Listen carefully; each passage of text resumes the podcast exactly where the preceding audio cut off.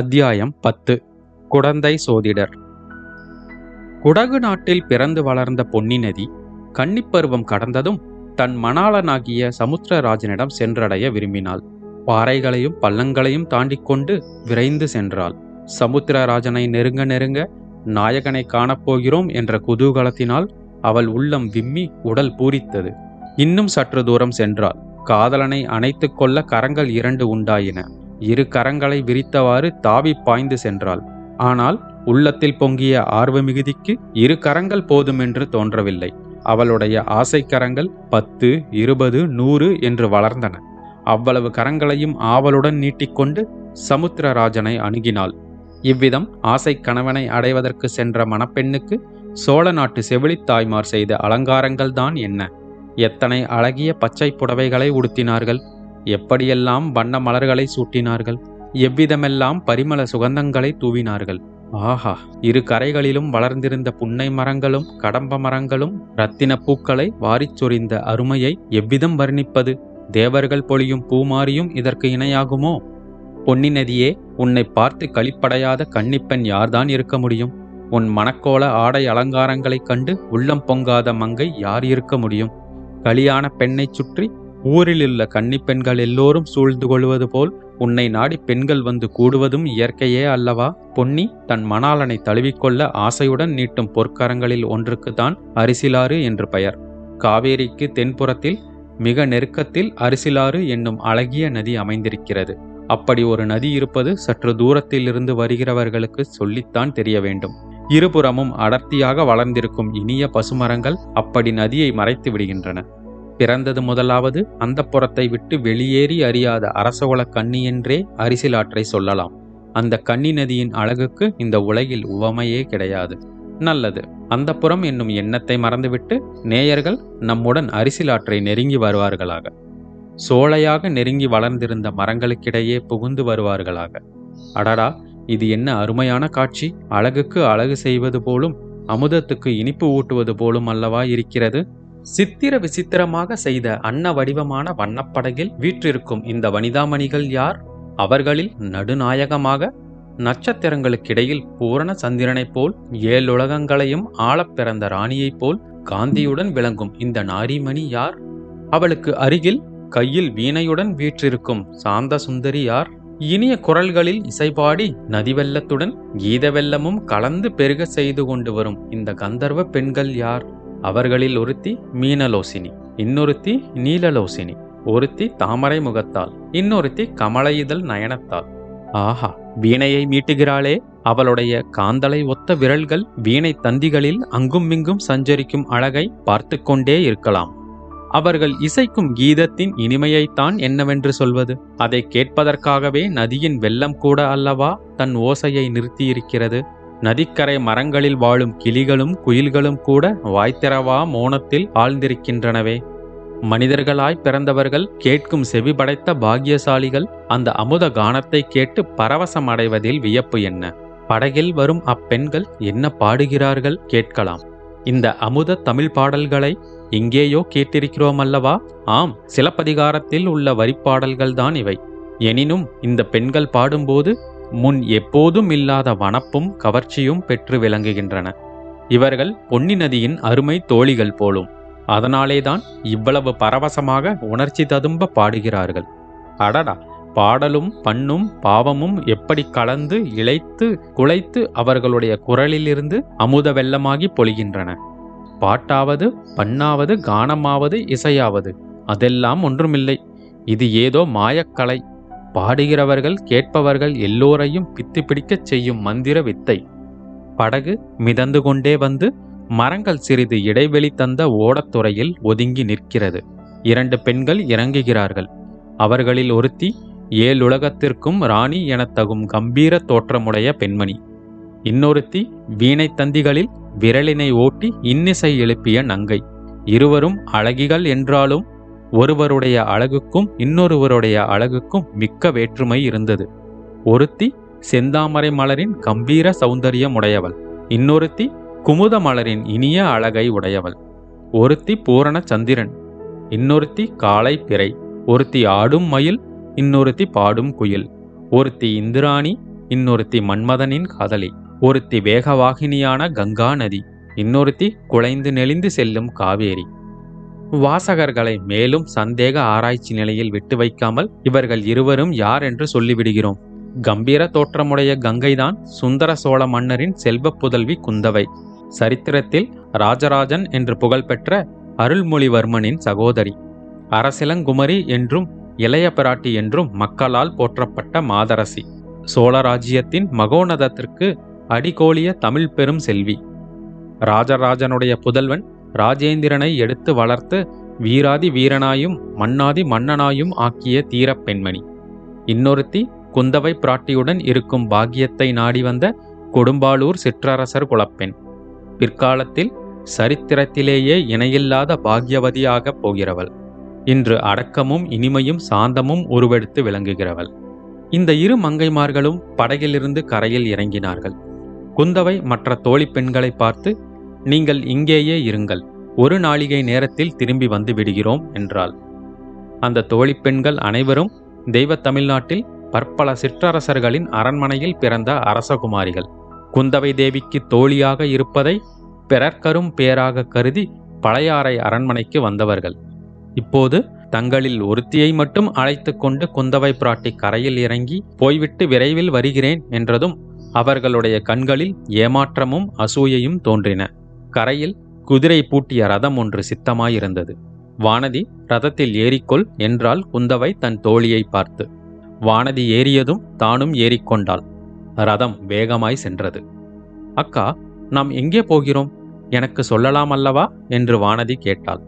சொல்லாமல் என்ன? குழந்தை சோதிடர் வீட்டுக்கு போகிறோம் என்றாள் குந்தவை. சோதிடர் வீட்டுக்கு எதற்காக போகிறோம் அக்கா? எண்ணத்தை பற்றி கேட்பதற்காக? வேறு எதற்கு? உன்னை பற்றி கேட்பதற்காகத்தான்.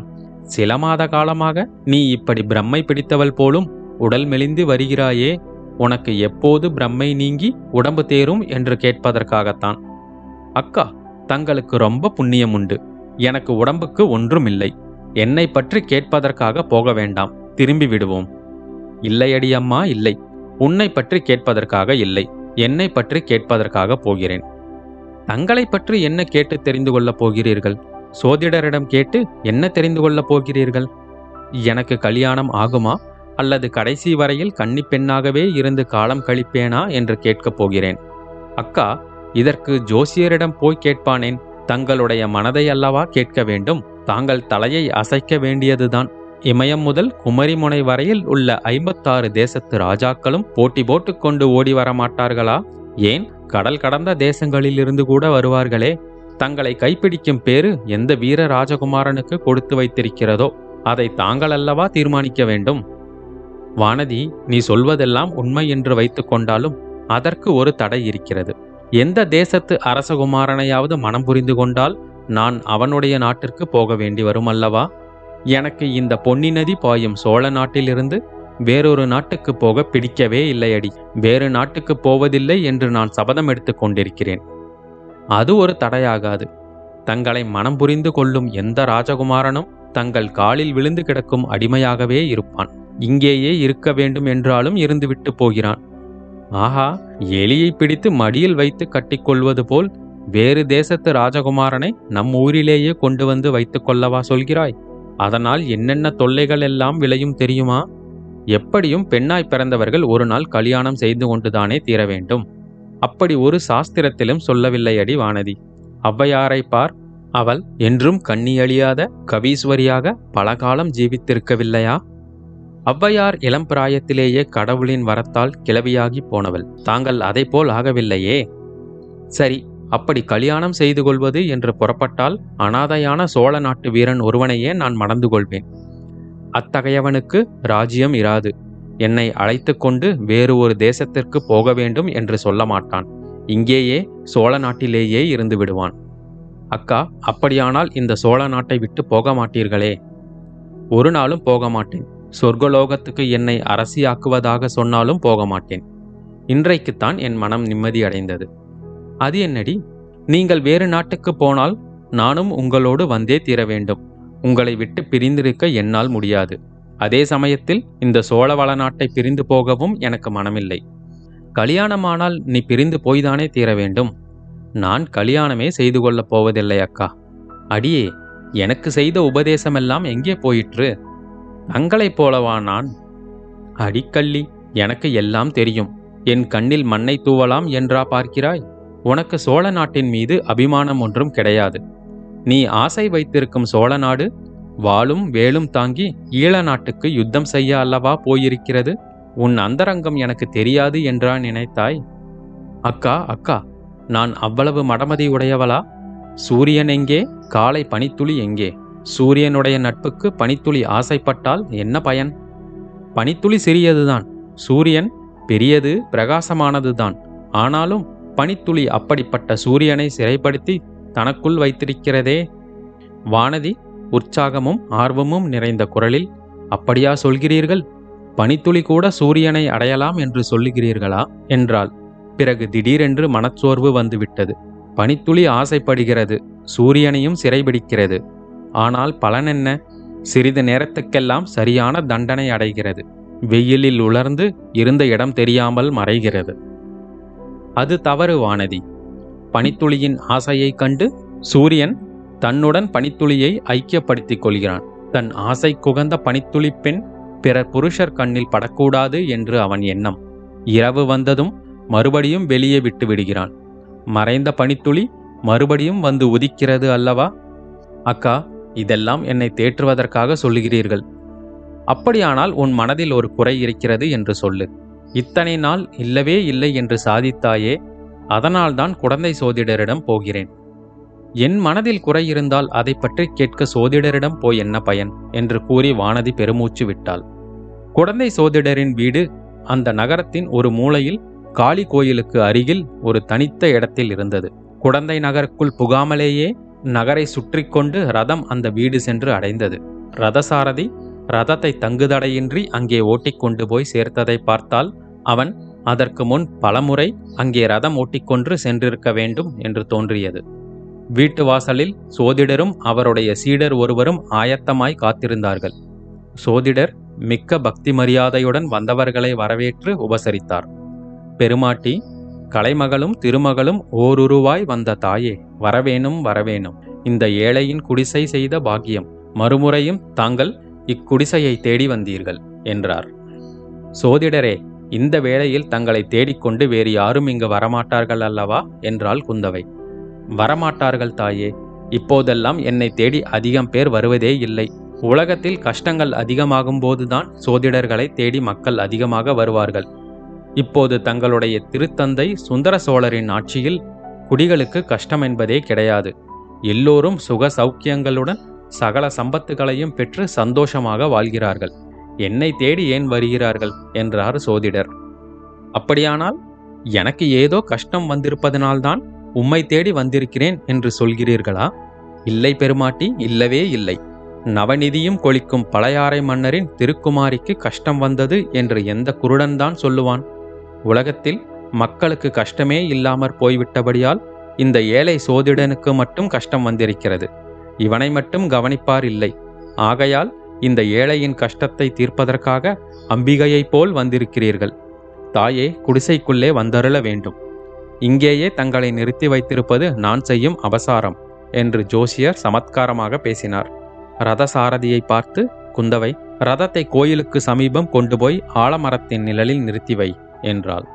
பிறகு சோதிடர் வழிகாட்டி முன் செல்ல குந்தவையும் வானதியும் அவ்வீட்டுக்குள்ளே சென்றார்கள். சோதிடர் தம் சீடனை பார்த்து அப்பனே வாசலில் ஜாக்கிரதையாக நின்று கொண்டிரு. தப்பித் தவறி யாராவது வந்தாலும் உள்ளே விடாதே என்று எச்சரித்தார். அரசகுமாரியை வரவேற்பதற்கு உகந்ததாக சோதிடரின் கூடம் அழகு செய்யப்பட்டிருந்தது. சுவரில் ஒரு மாடத்தில் அம்பிகையின் படம் அலங்கரிக்கப்பட்டு விளங்கியது. அமருவதற்கு இரண்டு பீடங்கள் சித்தமாயிருந்தன. குத்து விளக்கு எரிந்தது. அங்குமிங்கும் கோலங்கள் பொழிந்தன. ராசி சக்கரங்கள் போட்ட பலகைகளும் ஓலைச்சுவடிகளும் சுற்றிலும் இறைந்து கிடந்தன. பெண்மணிகள் இருவரும் பீடங்களில் அமர்ந்த பிறகு சோதிடரும் அமர்ந்தார். அம்மணி வந்த காரியம் என்னவென்பதை தயவு செய்து சொல்லி அருள வேணும் என்றார். ஜோஷியரே அதையும் தாங்கள் சோதிடத்திலேயே பார்த்து தெரிந்து கொள்ளக்கூடாதா? என்றாள் குந்தவை.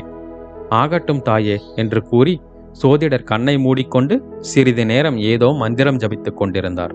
பிறகு கண்களை திறந்து பார்த்து கோமாட்டி இந்த கன்னிப்பெண்ணின் ஜாதகம் பற்றி கேட்பதற்காகவே இன்று முக்கியமாக வந்திருக்கிறீர்கள். அவ்விதம் தேவி பராசக்தியின் அருள் சொல்கிறது. உண்மைதானா? என்றார். ஆஹா பிரமாதம். உங்களுடைய சக்தியை என்னவென்று சொல்வது? ஆம் ஜோஷியரே இந்த பெண்ணை பற்றி கேட்கத்தான் வந்தேன். ஒரு வருஷத்திற்கு முன்பு இவள் பழையாறை அரண்மனைக்கு வந்தாள். வந்து எட்டு மாத காலம் மிக குதூகலமாய் இருந்து வந்தாள். என் தோழியருக்குள்ளே இவள்தான் சிரிப்பும் விளையாட்டும் கலகலப்புமாக இருந்து வந்தாள். நாலு மாதமாக இவளுக்கு என்னவோ நேர்ந்திருக்கிறது. அடிக்கடி சோர்ந்து போகிறாள். பிரம்மை பிடித்தாற்போல் இருக்கிறாள். சிரிப்பையே மறந்துவிட்டாள். உடம்புக்கு ஒன்றுமில்லை என்கிறாள். இவள் பெற்றோர்கள் நாளைக்கு வந்து கேட்டால் என்ன மறுமொழி சொல்வதென்றே தெரியவில்லை. தாயே கொடும்பாளூர் கோமகளின் செல்வ புதல்விதானே இவர்? இவருடைய பெயர் வானதிதானே? என்றார் சோதிடர். ஆமாம் உமக்கு எல்லாம் தெரிந்திருக்கிறதே. இந்த அரசிலங்குமரியின் ஜாதகம் கூட என்னிடம் இருக்கிறது. சேர்த்து வைத்திருக்கிறேன். சற்று பொறுக்க வேணும் என்று சொல்லிவிட்டு சோதிடர் பக்கத்தில் இருந்த ஒரு பழைய பெட்டியை திறந்து சிறிது நேரம் புரட்டினார் பிறகு அதிலிருந்து ஒரு ஜாதக குறிப்பை எடுத்து கவனமாய் பார்த்தார். அத்தியாயம் பத்து முடிவுற்றது. வந்தியத்தேவனின் பயணம் தொடரும்.